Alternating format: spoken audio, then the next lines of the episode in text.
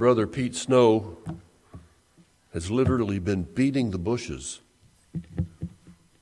trying to help us find a piano player. He's, he's had two people on the hook, but they couldn't be landed. So let's continue to pray for that need. Turn your Bibles, please, to Acts chapter 18. We'll be reading verses 1 through 12, or excuse me, 1 through 11. We're looking this morning at God's providence and authority in the presentation of the gospel.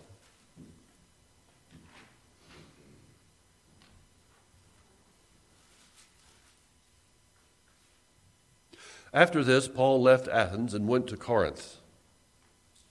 And he found a Jew named Aquila, a native of Pontus, recently come from Italy with his wife Priscilla, because Claudius had commanded all the Jews to leave Rome. And he went to see and he went to see them, and because he was of the same trade, he stayed with them and worked, for they were tent makers by trade. And he reasoned in the synagogue every Sabbath and tried to persuade the Jews and the Greeks. When Silas and Timothy arrived from Macedonia, Paul was occupied with word, testifying to the Jews that the Christ was Jesus. And when they opposed and reviled him, he shook out his garments and said to them, Your blood be on your own heads. I am innocent. From now on, I will go to the Gentiles. And he left there and went to the house of a man named Titius Justus, a worshiper of God. His house was next door to the synagogue. Crispus, the ruler of the synagogue, believed in the Lord together with his entire household. And many of the Corinthians, hearing Paul, believed and were baptized. And the Lord said to Paul one night in a vision, Do not be afraid, but go on speaking, and do not be silent, for I am with you and no one else will attack you to harm you, for I have many in this city who are my people. And he stayed a year and six months, teaching the word of God among them. Father, as we pray for your blessing upon your word, we ask that you might guide us to clarity and understanding. We seek to know what is before us and understand how it might apply to our lives. May we walk with you this morning, Lord, through your word and its truth. We pray for the glory of our Lord and Savior, Jesus. Amen. When I was a child growing up, my mother had a It wasn't her habit, it was her instruction. She would have me read the Bible to out loud to her frequently, and sometimes she would even have me read books to her. And I remember reading, I don't remember the specific book, but I remember it was about the Puritans, the Pilgrims. And I remember this word that I'd never seen before or never picked up on before. I couldn't have been more than eight to ten years old, and the word was providence. And I asked my mother what providence was. And mom was raised a Methodist, a very faithful Methodist. And at that time, we were attending a church that was Grace Brethren. And we soon became Reformed Baptists. And I didn't become, Pres- I didn't become Presbyterian until I was fully grown. So Christianity is a maturing kind of a thing. Can I get an amen? But I asked my mother, what does providence mean? And I remember she tried, tried to struggle with the definition. Something to the effect that God plans everything, He knows how everything's going to happen in advance, and He ordains it to happen. And I was scratching in my head, what does ordain mean? it was a new concept for me, and I just I, I don't remember the book it came from, and I don't remember what I was reading about. I just remember that word and that moment. It kind of blew my mind. Of course, we Presbyterians are real big on providence. Looking at Merriam Webster, it means divine guidance or care or God conceived as the power sustaining and guiding human destiny.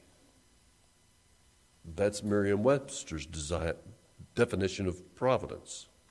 We look at our confessions and it says, What are the works of providence? God's works of providence are His most holy, wise, and powerful pres- preserving, governing all His creatures, ordering them and all their actions to His own glory. God is in control.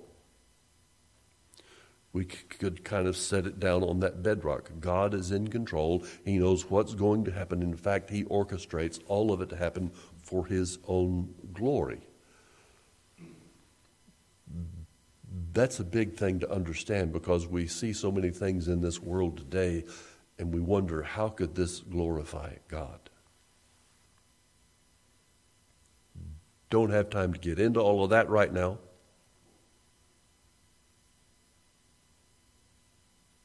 I want to stick to our text God's providence and authority in the presentation of the gospel. Whenever we talk about God's providence, we also need to remember that with that providence comes authority. He has the ability he has the power. Indeed, he even, even has the right to do anything and everything he desires to do. Isaiah 55 is a call to repentance and also a warning. Let the wicked forsake my way, and the unrighteous man his thoughts. Let him return to the Lord, and he will have mercy on him and to our God, for he will abundantly pardon. For my thought, that's a call to repentance. And it's universal to everyone.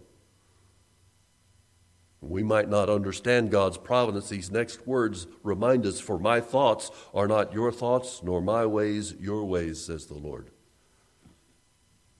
For as high as the heavens are above the earth, so are my ways higher than your ways, and my thoughts than your thoughts. As the rain comes down and the snow from heaven, and do not return there, but water the earth and make it bring forth and bud, that it may give seed to the sower and bread to the eater, so shall my word be that goes forth from my mouth. It shall not return to me void. It shall accomplish whatsoever I please and it shall prosper in the thing for which I send it. In God's providential hand, we like to, we would like to, I would love to think that God's providence makes everything good happen. But in his providence and according to his word, he is also proclaiming judgment. For those who do not believe, he gives them over to the results and consequences of their own sin, their own repentant, unrepentant shame. So when you see suffering in this world, it is a result of man's rebellion. And even that is a proclamation of God's truth. You shall reap what you sow. So this morning, very quickly, if I can't, I don't think I'll be able to get all three of them but we're going to try. God's providence and authority in the presentation of the gospel to orchestrate the influence of the enemy, to assign divine appointments, and to call to himself everyone he desires. Probably get two of these points. Try for three, but if we don't get them all, we'll be back here next week. God's providence and authority to orchestrate and influence the enemy. We know that we, in our study of Acts, Paul had been in, uh, in Athens and had been teaching and preaching at Mars Hill and in the Agora, in the city, and had had some success there, winning someone to Christ and planting a small church. And then he moves on to Corinth. After this, verse 18, verse 1, after this, Paul left Athens and went to Corinth. Corinth was a strategic place to start a church. Geographically, if you've ever studied ancient geography, Corinth was a port city on what is called the Isthmus. Say that five times real fast. The Isthmus, a little narrow way of land connecting two larger parts southern Greece and the Peloponnesian island. To the south, there was the port on the Saronic Gulf. To the north, there was the port side of the Corinthian Gulf, and both of those led out to the larger Mediterranean Sea. So, this was a very busy port. This was a very busy city. This was a very modern city. This was a very wealthy city very influential. However, it was also a very immoral city. It was known for that. It was known throughout Greece and Rome. Oh, oh, oh, they live like a Corinthian. When I was a youngster, I remember a TV commercial. Some of you who are my age or close to my age might remember it. Rice-A-Roni, the San Francisco treat. Back then, you talk about Rice-A-Roni, you think of San Francisco. But now, when you think of San Francisco, it's become the capital of the LGBTQ plus organization as well as people defecating on the sidewalks. Oh, you live like a San Franciscan. Could be said. And it's heartbreaking to think that. But people in Paul's day understood what kind of city Corinth was. It was wealthy, it was modern, it was immoral. What a great place to start a church.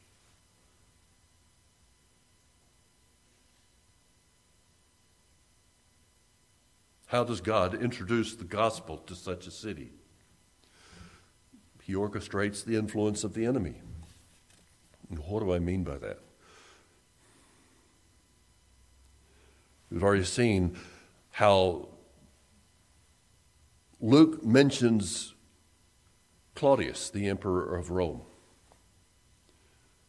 I want to set a little context. Most of you understand that Rome was the predominating empire during that time in the world history. Augustus was ruling Rome when Christ was born, and yet Paul in Galatians 4 says, When the fullness of time had come, God sent forth his Son, born of a woman, born under the law. When the fullness of time had come, Christ was born during the reign of Augustus. And Rome was no real beautiful place of perfect peace. Rome was quite compromised and idolatrous and immoral itself. Quite a that, they conquered through violent aggression.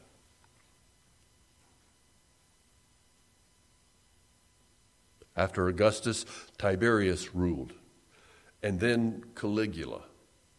I can't even describe what kind of ruler Caligula was. It would violate the principles of this pulpit.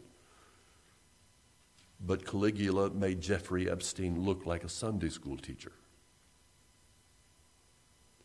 And Caligula, they say he was murdered. He was probably, would, you would probably say assassinated because the people in the Senate who knew that the nation was losing control needed to put him away. Claudius, Claudius could offer some stability. He had some physical limits, but he was a brilliant administrator, and he was a strong administrator. He didn't put up with any nonsense. Our text in Acts 18 says, After this, Paul left Athens and went to Corinth, and he found a Jew named Aquila, a native of Pontus, recently come from, the, from Italy with his wife Priscilla, because Claudius had commanded all the Jews to leave Rome. Why would Claudius do such a thing? Was he persecuting the Jews? I don't think it was so much persecution.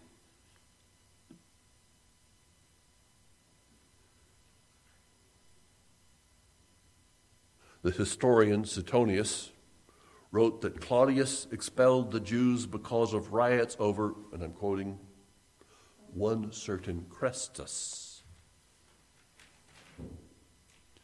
We all know that six to seven years before Claudius came to power, Pentecost in Jerusalem began the blessing of the Holy Spirit within the church and people who had come from thousands of miles, even from Rome, were in Jerusalem and received the Holy Spirit and stayed there long enough to get some teaching about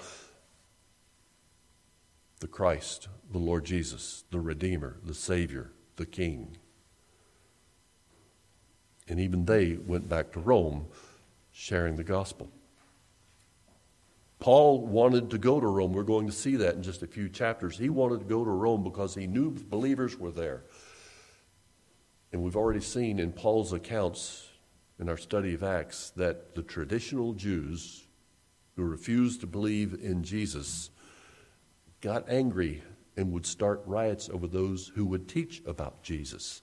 And these riots in Rome were the very thing so close to the capital, so close to the throne of the empire, upset Claudius. What? You're disturbing the Roman peace, the Pax Romana. Get out of here. He sent them away.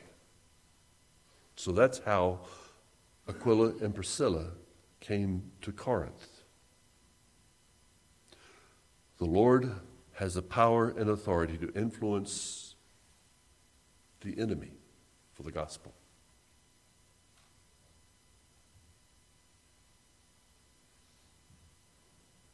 There were Christians in Rome. Aquila and Priscilla were two of them, a husband and wife. The Roman Empire was an idolatrous, immoral, and violent and brutal political influence. And yet, God, in His providence, was using this to send two believers down to help start a church in Corinth.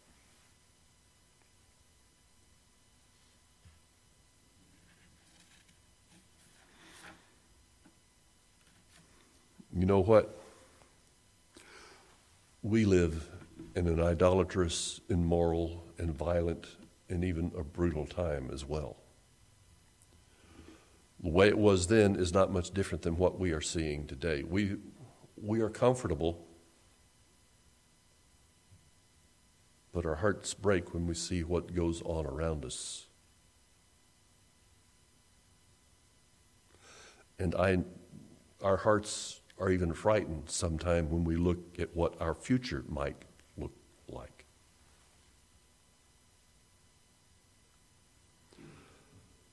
I remember when I was a teenager, about 12 or 13 years old, our pastor our pastor told the congregation in a sermon that he had read where the Communist Party had plans to overthrow America without firing a shot. And he said what he read the plan was in place to make it happen in 1976, the 200th, the, bic- the bicentennial of the nation.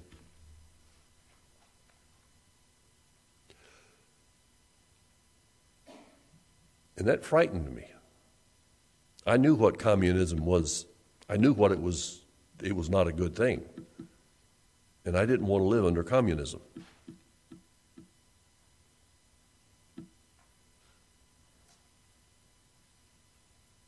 the present insanity that we're seeing in politics now, the forces outside the church, often have a profound influence on the people within the church. So we need to be aware of what's going on. We need to be watching over the walls to give out a warning. God is not surprised. It is all within His plan. It's always been, when the unbelieving world brings affliction upon the believers, the faithful people of God. He's not turned his back, he's not turned away. Do you remember Israel in the wilderness? Do you remember why they were in the wilderness? God led them to the borders of Canaan, and they were too afraid to believe and enter. So he left them wander for 40 years. Deuteronomy 8 said, He said, In the wilderness, He fed you manna, which your fathers did not know, that He might humble you and that you, He might test you to do good for you in the end. That time in the wilderness was to humble the people, to test them, to refine them, to strengthen and encourage them, to learn to trust their Lord.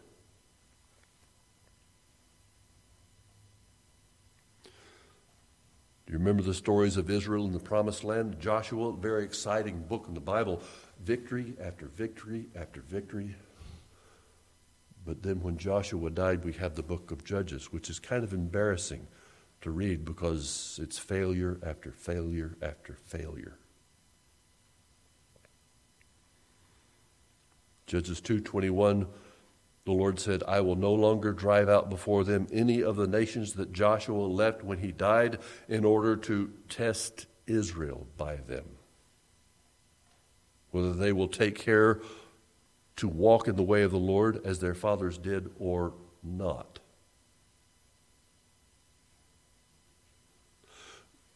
Do you know why all of this is going on around us? Well, God's testing your faith. Each and every one of you, God is testing your faith. Do I believe what God is teaching me in Scripture? Or is this a greater reality around me? This confusion, this din, this noise, this. If you're a young person, you need to be measuring your faith, strengthening your faith, trusting Him even now. Because what is out there has nothing for you eternally but condemnation and pain.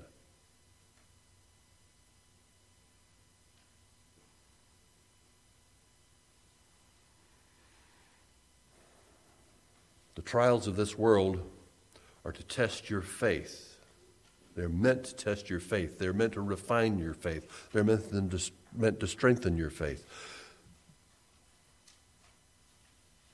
What shall your faith look like? What shall your faith look like even if you were a young Christian?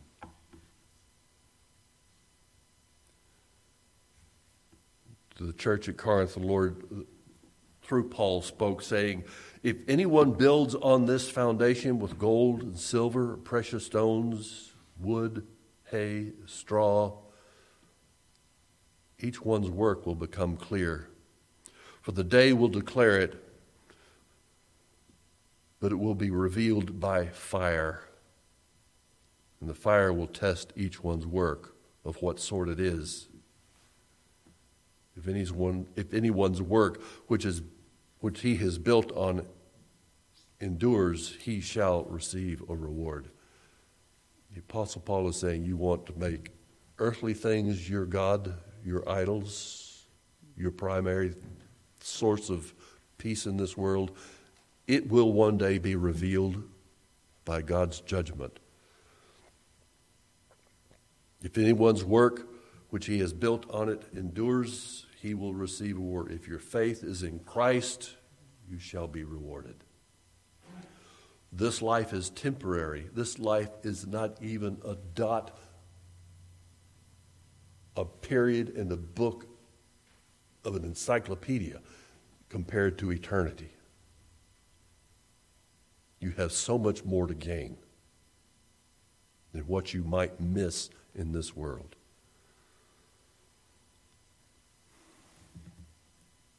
God's providence and authority in the presentation of the gospel is meant to orchestrate the influence of the enemy. We've seen how he influenced the, the enemy to send help to Corinth to plant a church from Rome. Aquila and Priscilla were from Pontus, which was on the north part was on the shore of the Black Sea, the north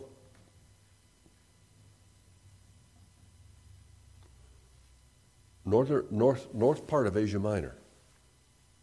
And they had moved to Rome, taking their business with them, and then were run out of Rome to Corinth, taking their business with them.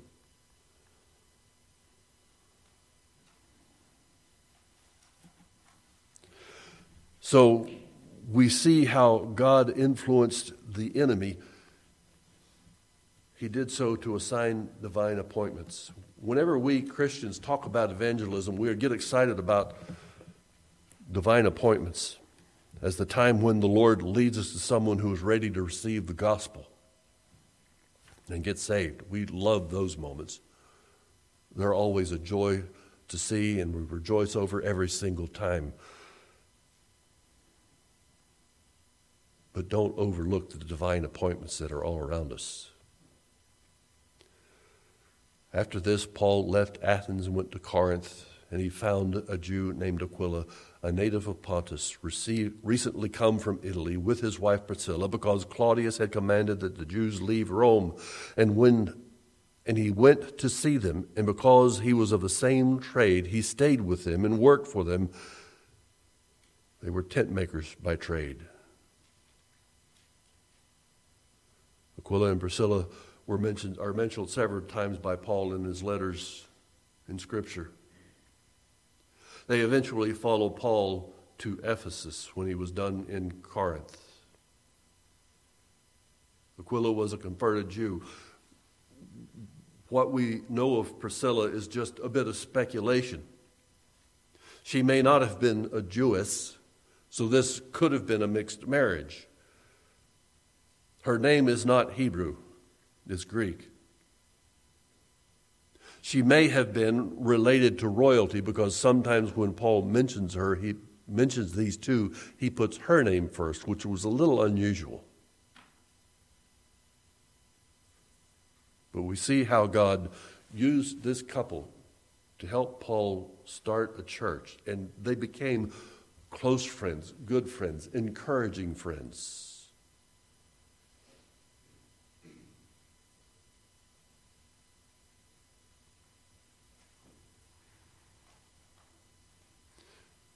God has the authority to assign divine appointments from Pontus to Rome to Corinth. God equips and prepares his church to bring people together. Our congregation is a result, our whole congregation is a result of divine appointments. You just think over the last few years, we've had people from Florida, Pennsylvania, Nebraska, Alabama, Tennessee. Uh, people from everywhere have come here and worshiped here and even joined with us. And they moved on and they've been faithful. Each and every one of you have been brought here as a divine appointment to worship. That's a given. That's why we are principally saved to bring praise to God, to worship Him together, but also to serve. We serve the Lord faithfully so that others might may see your love for the Lord and to encourage one another.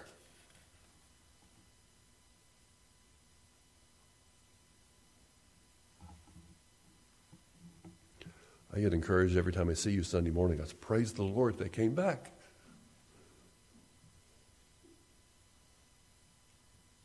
In 1 Corinthians 12, the Apostle Paul was teaching on the gifts within the body.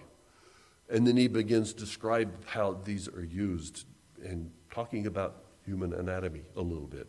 Just as the body is one and has many members, and all members are of the body, though many are one body, so it is with Christ. For in one spirit We are all baptized into one body, Jews and Greeks, slaves or free, and all were made to drink of one spirit, for the body does not consist of one member, but of many. If the foot should say, Because I am not a hand, I do not belong to the body, that would not make it any less a part of the body. And if the ear should say, Because I am not an eye, I do not belong to the body, that would not make it any less a part of the body. If the whole body were an eye, there would be the, where would be the sense of hearing? If the whole body were an ear, where would be the sense of smell? May I paraphrase this just a little bit? Starting back at verse 15. If the young teenagers to say, Because I am not a grown up, I do not belong to the body, that would not make them any less a part of the body. If the adult member should say, Because I am not an evangelist, I do not belong to the body, that would not make them any less part of the body. If the whole body were evangelists, where would be the place of our worship? If the whole body were sheep, where would be the sense of shepherds? God has brought us here to serve Him in our own capacity, in our own way. And I am encouraged every week, every month. I have been encouraged every year, countless of times, how you have been faithful to this church. And we should be able to let that kind of life sing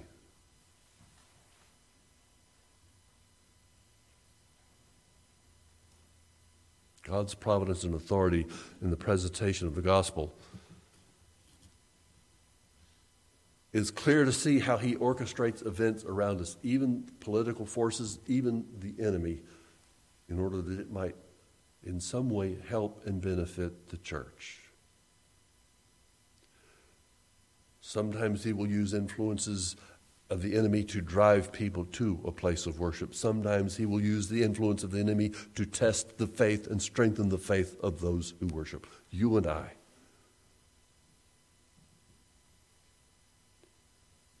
God's providence and authority in the presentation of the gospel also has the authority to assign divine appointments. Each and every one of us are here for a purpose, for a reason.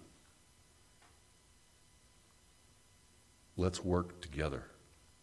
Let's encourage one another. Let's serve one another. Let's serve our community. Let's work for our Lord. Ephesians 4:29 let no corrupt word proceed out of your mouth but what is good for necessary edification. Edification. Teaching, encouragement, help, strengthening,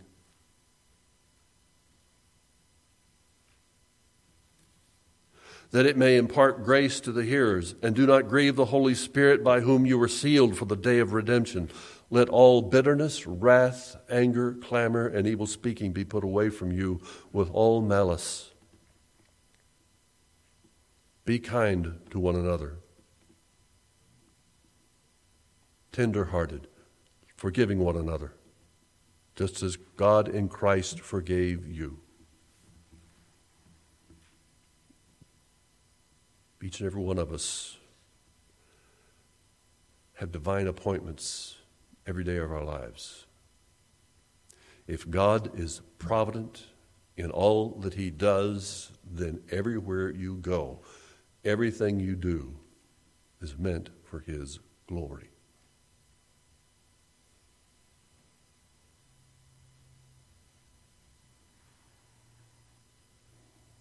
You also, James 5, beginning verse 8, you also be patient. Establish your hearts, for the coming of our Lord is at hand. Do not grumble against one another, brethren, lest you be condemned. Behold, the judge is standing at the door.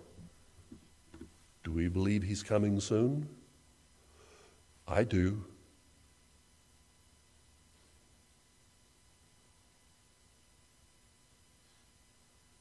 My brethren, consider the prophets who spoke in the name of the Lord as an example of suffering and patience.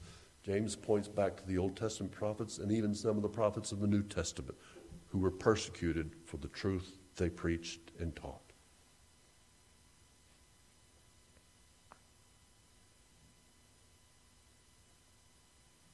We are called to live likewise, to trust Him no matter what.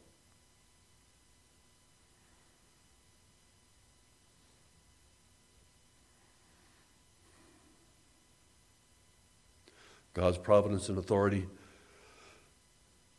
has the power to orchestrate and influence the enemy. God's providence and authority has the power to assign divine appointments. For today, I'm going to stop there. We'll revisit this text next week and look at some other things that are here. Shall we pray? Father, we ask this morning that you might open our hearts and our minds to understand you to see your will and your way for our lives.